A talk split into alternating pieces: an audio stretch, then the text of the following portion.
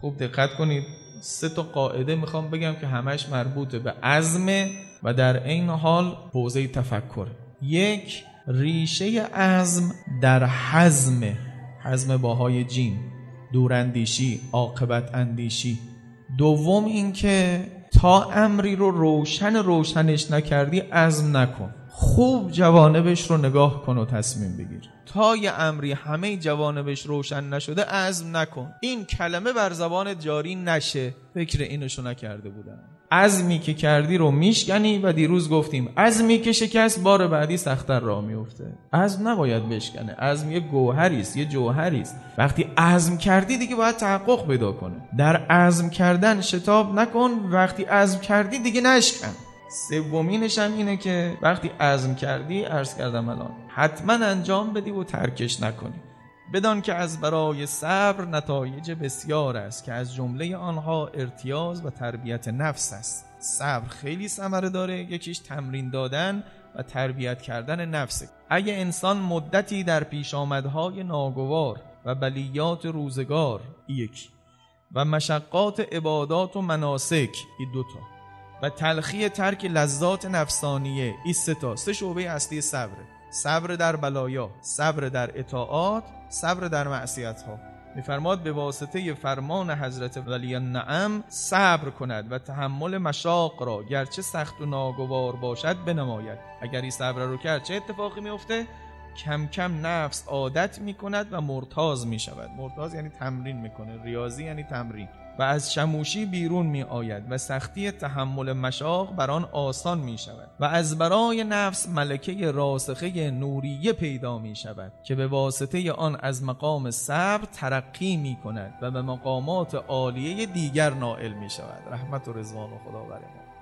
بلکه صبر در معاصی منشه تقوای نفس شود و صبر در طاعات منشه انس و حق گردد و صبر در بلیات منشأ رضا به قضای الهی شود و اینها از مقامات و بزرگ اهل ایمان بلکه اهل عرفان است و در حدیث شریف اهل بیت اسمت درباره صبر اینطور رسیده که فرمود صبر تو ایمان مثل سر برای بدنه. اگه سرشو قطع کردی جسدش دیگه چیه؟ صبر کلید ابواب سعادات و سرمنشأ نجات از محالک است بلکه صبر بلیات را بر انسان آسان می کند و مشکلات را سهل می نماید و عزم و اراده را قوت می دهد توزه تحریکی دیروز گفت لحویات نه امروز میگه صبر آری جزع نه. عزم و اراده را قوت می دهد و مملکت روح را مستقل می نماید و جزع و بیتابی علاوه بر آری که خود دارد و کاشف از ضعف نفس است انسان را بی ثبات و اراده و ضعیف و عقل را سست می کند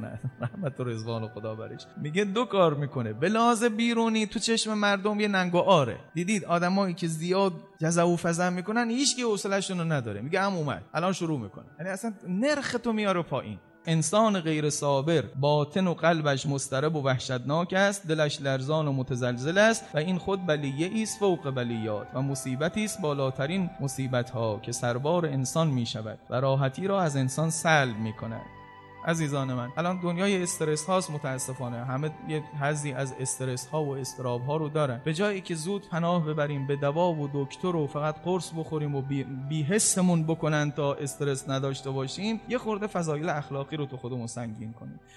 بشر مدرنیتی بشر عجیب و غریبی شده. می‌خواد اخلاق رو با خودش نیاره آرامش هم داشته باشه. خب هم مخدر بزنه.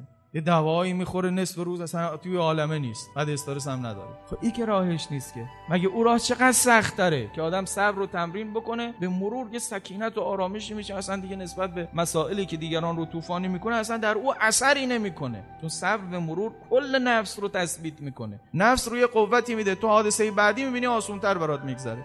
عزم اگر در کسی پیدا شد فرمود عزم جوهری انسانیته. تمایز انسان ها به عزمشون تمایز بهشت هاشون هم به عزمشونه. تعبیر خیلی عجیبی داره. میگه عزم اصلی ترین کار کنه عالم دیگره. اراده قوی بشه میشه مشیت ضعیف بشه میشه شهوت. پس بهشت تو هم اندازه عزم توست. ببین چقدر مهمه. عبادت تو هم که اندازه عزم توست. خودسازی تو هم که اندازه عزم توست. گفت وزیر داخلیه. بدان ای عزیز که عزم و اراده قویه در آن عالم خیلی لازم است و کارکن است. میزان یکی از مراتب بهشت که بهترین بهشت هاست اراده و عزم است که انسان تا دارای اراده نافذه و عزم قوی نباشد دارای آن بهشت و مقام عالی نشود. ملاحظه کن این چه مقامی و سلطنتی است و این چه قدرتی است الهی که اراده او مظهر ارادت الله شود. معدومات را لباس وجود دهد. از تمام جنات جسمانی این قدرت و نفوذ اراده بهتر و بالاتر است و معلوم است این مرقومه عبس و جزاف رقم نشود. کسی که اراده اش تابع شهوات حیوانی باشد و عزمش مرده و خمود باشد به این مقام نرسد.